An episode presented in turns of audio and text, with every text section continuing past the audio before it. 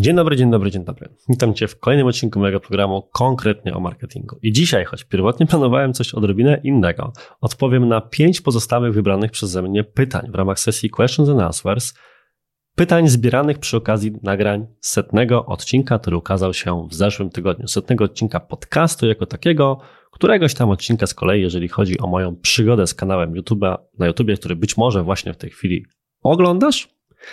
I jako, że poprzedni odcinek wyszedł bardzo długi, a właśnie tam pierwotnie planowałem zrobić te wszystkie 10 pytań, no to okazało się w trakcie nagrań, że lepiej zatrzymać się w połowie i dać chwilę na oddech, przetrawienie tych wszystkich odpowiedzi, wrócić do tego po czasie. Stąd dzisiejszy odcinek to pięć takich wykonawczych pytań w zakresie kilku rzeczy, które w marketingu warto bądź nie warto byłoby obecnie robić oraz chwilę rozważań odnośnie przyszłości.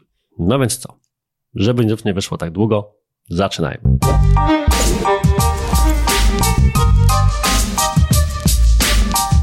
Kolejnym pytaniem, które zapisałem sobie na swojej liście, jest to pytanie: opowiedz proszę jakiś mega ciekawy, odlotowy, unikalny lub niestandardowy przypadek targetowania, z którym przyszło ci się zmierzyć. Hmm, bardzo dobre pytanie i przygotowałem sobie dwa case'y, o których chciałbym w tym kontekście powiedzieć. Jeden z nich jest związany z optymalizacją kreacji, a drugi związany z optymalizacją targetowania. E, jednym z naszych klientów jest na przykład firma, która zajmuje się pozyskiwaniem opiekunek osób starszych na rynek niemiecki. Praca bardzo ciężka. E, nie jest to praca przesadnie, jakby to powiedzieć, taką pracę wiele osób bierze nie dlatego, że chce, choć są oczywiście takie osoby, które chcą tego typu zawody wykonywać, ale czasami, bo musi. I kiedy rozmawialiśmy na przykład z klientem, okazało się, że są takie dwie grupy docelowe, które często z takiej, po taką pracę sięgają. Jedną są osoby młodsze, które chcą sobie dorobić, na przykład studenci bądź studentki, a drugą, trochę taki smutniejszy scenariusz, osoby, które same są już starsze, ale żeby dorobić z kolei do swojej renty czy nawet emerytury, opiekują się osobami w jeszcze trudniejszej sytuacji niż one. I dwie rzeczy, które jedna troszkę zabawna, a druga taka ciekawsza pod tym kątem, które udało nam się w trakcie optymalizacji takich kampanii wdrożyć, to rzeczy następujące. Zacznijmy od tego przypadku zabawnego. Nasza przygoda z tym klientem zajęła się, zaczęła się już kilka, kilka lat temu, więc wtedy możliwości targetowania w samym panelu reklamowym były odrobinę szersze. I na przykład dało się zarówno wykluczać, jak i dodawać stanowiska zawodowe jako potencjalną metodę targetowania, miejsca pracy i tak. I niektóre z nich, jak wiesz, są wpisywane jako dość zabawne. I jednym z takich rzeczy, które ludzie sobie wpisują, a z których internet generalnie się śmieje, jest zawód, tudzież firma, szlachta nie pracuje. I my, chcąc pozyskiwać osoby, które potencjalnie mogłyby być zainteresowane podjęciem pracy w charakterze opiekunki, opiekuna osoby, osób starszych, stwierdziliśmy, spróbujmy stargetować właśnie taką grupę. Wtedy było to możliwe. Ustawiliśmy więc targetowanie szlachta nie pracuje i przez kilka miesięcy była to najlepsza metoda generowania zapytań. Okazało się więc, mówiąc zabawnie, że szlachta owszem pracuje, tyle że w Niemczech. Więc to był ten sympatyczny, śmieszny przykład czegoś takiego. Oczywiście po jakimś czasie taka grupa się wysyciła i targetowanie musieliśmy zmienić. Natomiast rzecz ciekawsza, na przykład, którą wdrożyliśmy, to był sposób obsługi tego zapytania. I teraz czemu o tym mówię? Bardzo często, kiedy rozmawiam z osobami o hmm, kampaniach na Facebooku, Instagramie i tak dalej, mówię, że jest kilka sposobów optymalizowania. Jednym z nich jest optymalizowanie kreacji, drugim na przykład optymalizowanie grupy docelowej, trzecim praca nad własną stroną, ale jeszcze czwartym jest praca nad tym, jak człowiek się z nami kontaktuje albo jak kupuje. I to jest bardzo często zaniedbany sposób na optymalizację. Teraz firma w momencie, w którym przychodziła do nas, rekrutowała potencjalnych kandydatów w bardzo klasyczny sposób. Miała otóż landing page, na którym był formularz aplikacyjny, który należało wypełnić i się zgłosić. I wyniki były niesatysfakcjonujące. To, co my postawiliśmy jako pewną hipotezę, rozpoczynając proces z tym klientem, to że hmm, może należy ułatwić ten proces, a następnie spróbować już osoby, które częściowo się zaangażowały, przekonać na późniejszych etapach. E, jeżeli ktoś z Was czytał, a jak nie, to bardzo polecam, książkę Miłosza Brzezińskiego Zaufarium, to wie, że sposobem, to brzydko zabrzmi, zmiany czyichś poglądów, ale myślę, że rozumiesz o co chodzi, słuchając tego po drugiej stronie, czyli trochę wpłynięcia na jakieś podejście kogoś do czegoś, jest zaangażowanie go w coś, bo jest to pewna reguła zaangażowania. Jeżeli coś już robimy, to stwierdzamy, że zrobiliśmy to, ponieważ tego chcemy. Więc jeżeli ktoś bardzo szybko będzie w stanie przejść proces aplikacyjny, to w takim razie może dojdzie do części do przekonania, że on faktycznie tę pracę chce i łatwiej będzie go zachęcić, w cudzysłowie łatwiej, do tego, żeby cały proces rekrutacyjny zakończyć albo po prostu stwierdziliśmy, że może być to po prostu kwestia wygody. Co więc zrobiliśmy? Wdrożyliśmy formularze kontaktowe, pozyskiwanie kontaktów, czyli kampanię lead generation na Facebooku, zbierające absolutne minimum niezbędnych danych. Tymi danymi był na przykład po prostu numer telefonu i adres e-mail oraz imię i nazwisko, żeby do tej osoby się odezwać.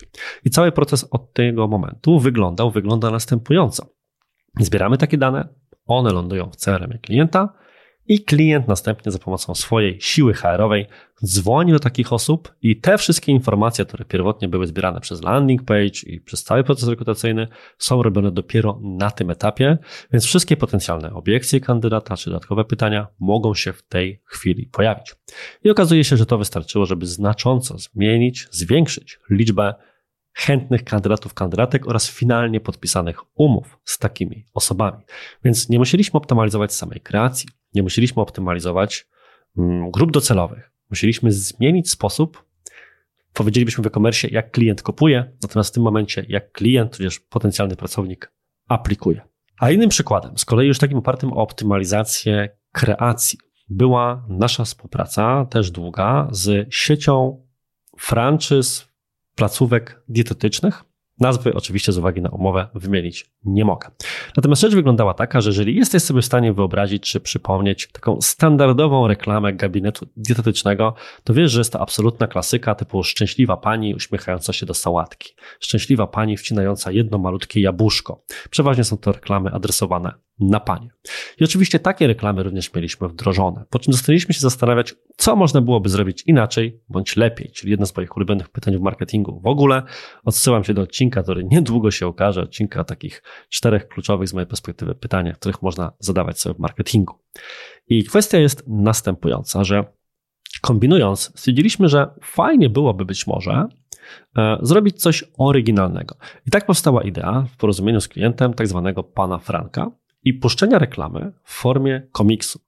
Komiksu, który przy formacie reklamy karuzelowej pokazywał ojca grającego w piłkę z synem, który niestety przy tym fakcie się dość mocno poci i widać, że średnio mu ta gra sprawia przyjemność. I następnie, jako że był to komiks, mieliśmy kilka kadrów, tak jak mówię, reklama karuzelowa, więc mogliśmy taką historię w tym momencie opowiedzieć, gdzie pan idzie do dietetyka, wdraża zalecenia i na końcu historii, jak to przy dobrym storytellingu, gra już z tym synem w piłkę, będąc pewnie jakoś o połowę chudszy. No i powiedziałbyś, jasne, reklama jak reklama, historyjka ciekawa, pewnie generowała bardzo dużo potencjalnych klientów ze strony mężczyzn. Otóż ta reklama nie była kierowana na mężczyzn. Ta reklama była kierowana na kobiety. I teraz postaw się w sytuacji klienta, do którego przychodzi człowiek z agencji reklamowej i mówi tak: Mam świetny pomysł na kampanię do kobiet pokażemy spoconego faceta po 40, rysowanego komiksową kreską. Więc wielkie gratulacje dla mojego klienta, klientek, które to w tej chwili słuchają, że dały na to przyzwolenie na zasadzie zróbmy sobie taki eksperyment. Jak nie pójdzie, to przecież Facebook i tak to zagrzebie. Dlatego to jest ta przewaga systemu reklamowego, dowolnego, płatnego, że można na takie eksperymenty sobie pozwalać. I co się okazało? Przy koszcie wizyty na poziomie 200 zł i przeciętnym koszcie pozyskania takiej jednej osoby na wizytę na poziomie 50 zł, reklama z panem Frankiem, przypominam, targetowana na panie, pozwoliła zbić ten koszt dziesięciokrotnie do poziomu 5 zł i pan Franek na długi czas stał się nawet taką, takim brand hero tej sieci, potem nawet jego rodzina była pokazywana i tak dalej, i tak dalej. Kampania jest sprzed kilku lat. I ja oczywiście mógłbym teraz post factum tłumaczyć Ci, dlaczego to zadziałało. Otóż moja interpretacja tego jest następująca. Otóż wskazywało to potencjalny problem i jego negatywne strony, ale nie mówiło komuś konkretnie, jesteś za gruby, za gruba. A takie reklamy często są troszkę oparte albo takim guild shamingu bezpośrednio, hej, weź i schudnij, są takie nawet reklamy na autostradzie, pewnie je mijasz, ja również, albo pokazujące osoby piękne, wysportowane, co ma nas motywować, ale niekoniecznie motywuje, bo patrzymy, myślimy, nigdy tej drogi, co ta osoba nie przejdziemy. A tutaj ta reklama pokazywała to w sposób inny. Ale, jak to mówią, każda zagadka jest prosta, kiedyś się zna rozwiązanie i jesteśmy wszyscy doskonali w tłumaczeniu przyczyn, czemu coś się udało bądź nie udało, kiedy jest już po fakcie. Przed faktem, mówię absolutnie uczciwie, było to podejście wyłącznie w kategorii eksperymentu. Spróbujmy tak zrobić. Po prostu, żeby zobaczyć, bo możemy. Jakby nie było, marketing jest sztuką stawiania hipotez i eksperymentów. Więc to są takie dwa case'y, które mógłbym, myślę, pokazać jako z jednej strony optymalizacja samego procesu zakupowego, czy aplikowania o pracę, a z drugiej właśnie z kolei pracę nad kreacją, czyli tą niesamowicie ważną i wciąż szalenie niedocenianą częścią pracy marketera, szczególnie marketera typu performance, czyli tego, który zajmuje się kampaniami płatnymi. Kolejne pytanie to pytanie Daniela, który pyta o taką bardzo konkretną rzecz, a program się nazywa konkretnie o marketingu, więc wypadałoby odpowiadać konkretnie na konkretne pytania. E, Daniel pyta, wyskakujące okienka, gdy chcesz opuścić stronę, hot or not, jakie są Twoje doświadczenia? Hmm. E, powiedziałbym tak. Bardzo ważne dla zrozumienia idei i sensowności korzystania z wyskakujących okienek jest zrozumienie, jaki stosunek do nich mają użytkownicy, ale zrozumienie go na dwa sposoby. Z jednego sposobu czy kierunku podejścia, jaka jest postawa deklaratywna względem okienek, a z drugiej, jakie jest realne zachowanie. I teraz deklaratywnie. Większość osób powie, że okienka, nienawidzę ich, w ogóle tego nie klikam, nie korzystam, trzeba by to było ciociarajstwo usunąć i tak dalej.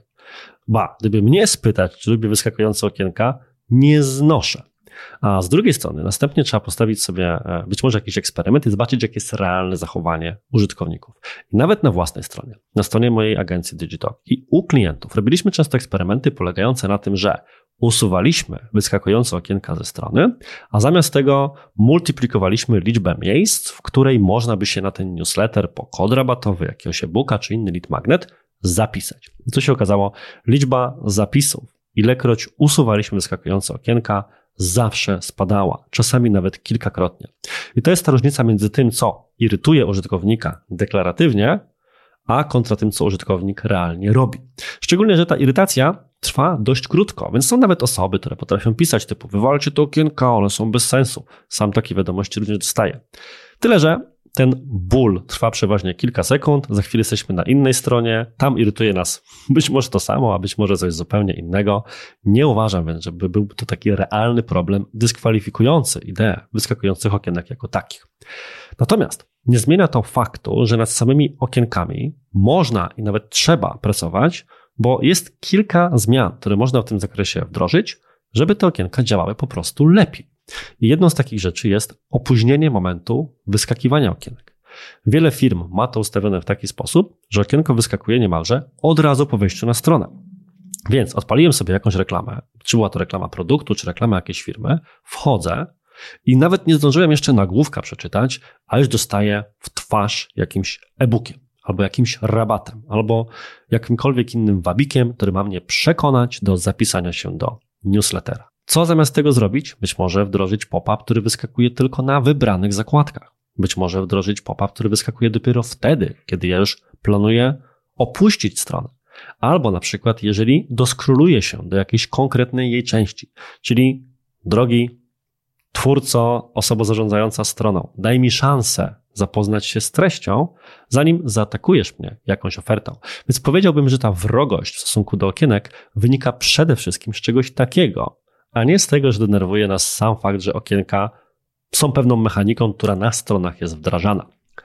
Inną potencjalną zmianą, którą można byłoby wdrożyć, którą też często sugeruję klientom, jest to, żeby nie uruchamiać wyskakujących okienek przy pierwszej wizycie, bo można przecież zaprogramować je w większości systemów marketing automation oraz nawet wtyczek, które do tego służą, jeżeli ktoś z tych prostszych rozwiązań korzysta, żeby okienka wyskakiwały dopiero przy którejś wizycie człowieka na stronie.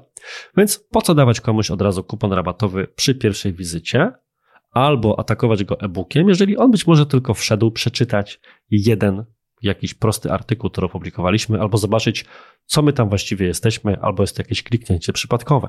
Jeżeli użytkownik będzie powracający, to być może to jest dopiero ten moment, w którym powinniśmy próbować przekonwertować go na osobę, która zostanie z nami najdłużej. Więc takie byłyby moje przemyślenia i rady w kontekście wyskakujących okienek na stronach. Kolejne pytanie to pytanie Tomasza. Tomasz pisze tak. Gdybyś miał wybrać dziś jeden kanał do sprzedaży promocji swoich produktów, co to by było? Google, Facebook, Instagram, YouTube, TikTok czy coś innego? Co wybrałbyś dla innych branż, na przykład internetowy sklep z kawą, mechanik samochodowy, stolarz lub wybrane przez Ciebie przykłady z branż handlowych, produkcyjnych i tak. Tomaszu, pytanie jest takie, że mógłbym o nim poświęcić rok podcastu, a nie tylko jeden, jeden taki fragment, ale powiem tak. Gdyby odpowiedź miała być krótka i naprawdę ktoś by mnie podstawił pod ścianą, powiedział, że mnie zastrzeli, że nie zainwestuje tylko w jeden kanał, to mimo, że jestem osobą, która bardzo e, mocno działa w Facebooku, to pewnie postawiłbym na Google'a, bo w większości branż liczy się to, żeby dotrzeć do osób, które są tuż przed momentem podjęcia decyzji, a jeżeli wpisujesz w Google, że chcesz coś kupić, to prawdopodobnie bardziej chcesz to kupić, niż jeżeli jesteś osobą, która skroluje sobie Facebooka i jej to akurat wyskoczy. Są oczywiście branże, w których jest masa potrzeb nieuświadomionych, albo ktoś nie zdaje sobie sprawy, że coś jest potencjalnym rozwiązaniem jego problemów, więc go aktywnie nie szuka. I tu się te wszystkie rzeczy komplikują, o czym za chwilę. Natomiast przy prostszych rzeczach, typu na przykład kawa, o której wspomniałeś, no to jak szukam kawy, to szukam jej w Google, a nie scrolluję sobie Facebooka i także kupiłbym kawę, ale żadna reklama mi nie wyskakuje. Co robić, co robić? No przyjdę jeszcze jutro na Facebooka, może wtedy jakaś wyskoczy. No to powiedział nikt nigdy. E, wobec tego postawiłbym pewnie, postawiony ja przed ścianą, ja postawiłbym pewnie na Google. Aż myślę, że tutaj dziwne dla niektórych będzie, że tak to ująłem. Natomiast na szczęście taki scenariusz, żeby ktoś mnie z uwagi na wybory marketingowe pod ścianą stawiał, raczej się nie ziści. Mam przynajmniej taką nadzieję, co oznacza, że mam trochę szerszy wybór. I tutaj zawsze będę forsował następujące podejście. Marketing jest czymś dużo bardziej skomplikowanym niż wczoraj kliknął, dzisiaj kupił. Marketing jest czymś dużo bardziej skomplikowanym niż optymalizacja i fiksacja na optymalizacji jednego kanału i tylko jednego. Z wielu powodów. Po pierwsze, Kupowanie jest doświadczeniem wielokanałowym. Coś zobaczę na Facebooku, ktoś mi o czymś wspomni, e, coś sprawdzę w internecie, czegoś wyszukam, coś mi wyskoczy i tak powoli, powoli tymi wieloma kanałami stwierdzam, że w sumie to, jak w tym memie, I should buy a boat, prawda? Albo jest to też taka kwestia, że jeżeli będziemy składali wszystkie jajka do jednego koszyka, jak głosi anglosaskie powiedzenie, to potem się okaże, że reguły gry z tym koszykiem się zmienią, bo na przykład Facebook połowę opcji wyłączy, Google zmieni algorytm wyszukiwarki i tak dalej, i tak dalej. Więc nawet tak pod kątem damage control nie jest to e, dobre zachowanie, jeżeli będziemy działali w ten sposób. Więc ja generalnie jestem fanem podejścia omnichannelowego, omnichannelowego, przepraszam, i nawet patrząc pod kątem tego, jakie zmiany w zakresie systemów analitycznych wprowadza chociażby sam Google Analytics, to widać, że po latach wreszcie także te narzędzia próbują forsować bądź proponować tego typu podejście oparte o atrybucję wielokanałową, dopasowaną do naszej ścieżki zakupowej i tak dalej. Więc lepiej nigdy nie myśleć tylko przez pryzmat jednego kanału. To, że na przykład w danej branży Facebook sprzedaje gorzej, a Google lepiej, nie oznacza, że ten Google nie będzie sobie radził wystarczająco dobrze, jeżeli odetniemy Facebooka. Kilka razy mieliśmy z klientami takie eksperymenty, którzy przychodzili do nas właśnie z wnioskiem, że po co my w ogóle w tego Facebooka inwestujemy, skoro Google sprzedaje na przykład lepiej albo jest odpowiedzialny za 70% transakcji. I czasami pomimo naszych tłumaczeń klienci upierali się, żeby tego Facebooka wyłączyć. Więc mówiliśmy sobie, jasne, wyłączmy, zobaczmy co się stanie. Mijały 2-3 tygodnie i mieliśmy go włączać z powrotem, bo wyłączenie Facebooka owocowało na przykład całkowitym zapaścią albo spadkiem o połowę wyników na Google. No bo skąd ci ludzie o tych produktach musieli się dowiadywać. Widziałem też kampanie różnego rodzaju aplikacji mobilnych, które na przykład wyłączały reklamy na YouTube, wychodząc z założenia, że one najmniej generowały e, takich, na, e, takich instalacji aplikacji. Ale potem się okazało, że wyłączenie kampanii na YouTube owocowało spadkiem instalacji z innych kanałów. Dlaczego? Bo jeżeli ktoś scrollował sobie Facebooka i widział nazwę aplikacji X, ale przedtem miałeś ją osłuchaną, opatrzoną, bo mimo, że pomijał reklamę, to tak czy owak ciągle słyszał nazwę X, X, X, X, to był prawdopodobnie bardziej skłonny, żeby tę reklamę kliknąć, no bo to jest efekt czystej ekspozycji, jak to się ładnie mówi w marketingu, czyli coś mi się wydaje już znajome, więc prędzej temu dałem szansę. Natomiast jeżeli te reklamy zniknęły, to wówczas taki Facebook czy Google był pierwszym momentem styku z tą reklamą. I tego efektu czasu czy familiarności nie da się oszukać. Nie da się tutaj zrobić drogi na skróty. I właśnie do tego marketing jest, będzie i powinien być działaniem wielokanałowym, a nie optymalizowanym tylko pod kątem ostatnie kliknięcie, nie bezpośrednie, po jak najniższym koszcie konwersji.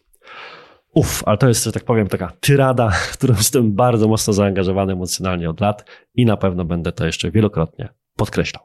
Dwa ostatnie pytania, które mi zostały, to dwa pytania dotyczące przyszłości e, i to zarówno od kontentowej, jak i od reklamowej strony, jeżeli chodzi o mm, poszczególne media społecznościowe. Jednym z tych pytań jest pytanie Tomasza. E, innego Tomasza niż ten Tomasz sprzed chwili. E, jak pan myśli, czy zmiana preferencji Instagrama i nie tylko, dotycząca publikowanych treści, nacisk na format wideo to początek rewolucji? Myślę, że jest to rewolucja, która jest już od dawna. Długi czas śmiałem się, że tak zwany rok mobile albo rok wideo to święto ruchome, albo co, co najmniej rok przestępny, który coś długo nie nadchodzi, bo kolejny będzie za jakiś czas, bo ciągle wszyscy mówili, że to przed nami rok mobile, rok wideo i nie miało to odzwierciedlenia w wyszukiwaniach czy statystykach. Aż w końcu przyszedł ten piękny moment, w którym faktycznie wyszukania w Google, w mobilu przekroczyły de facto wyszukania stacjonarne, w sensie przy komputerach. Wiemy też, jak to wygląda, jeżeli chodzi o Facebooka, którego de facto, jak dobrze pamiętam, około 80% ruchu w ogóle jest generowane przez urządzenia mobilne, więc to już jest z nami od dawna. Jeżeli chodzi o rok wideo, to myślę, że bardzo podobnie. Nie mam w tej chwili statystyk, które mógłbym zacytować w głowy, ale można poszukać spokojnie, bo najczęściej, najciemniej jest pod latarnią i masą tego typu danych wszystkie narzędzia dzielą się bezpośrednio.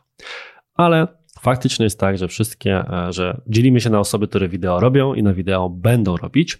I polityka jest stojąca za algorytmami, jest myślę często taka, że jeżeli danej platformie zależy na promowaniu konkretnego typu treści, to te treści zyskują lepsze zasięgi.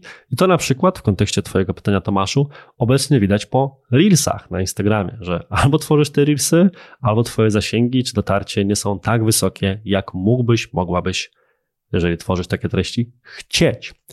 E, czy to się utrzyma w dłuższej perspektywie? Zobaczymy. Po Facebooku i na przykład transmisjach live widać, że jest pewien okres, w którym, tak sobie to interpretuję, platformie zależy na jak najszerszym wprowadzeniu i zaznajomieniu użytkowników z nową formą czy funkcją, a potem wracamy do pewnego standardowego poziomu i ta premia za używanie nowości de facto zanika. Więc być może to samo czeka również i Reelsy, kiedy ta adopcja, jak to się ładnie mówi, będzie odpowiednio wysoka. Natomiast nie zmienia to faktu, że faktycznie możemy podziękować TikTokowi, ale w ogóle i samym Stories czy YouTube'owi, że wideo weszło do naszego życia w takiej też nawet standardowej, nieobrobionej, nieidealnej formie i że tego typu treści, z uwagi na to, że tego po prostu oczekują użytkownicy, będzie z nami więcej.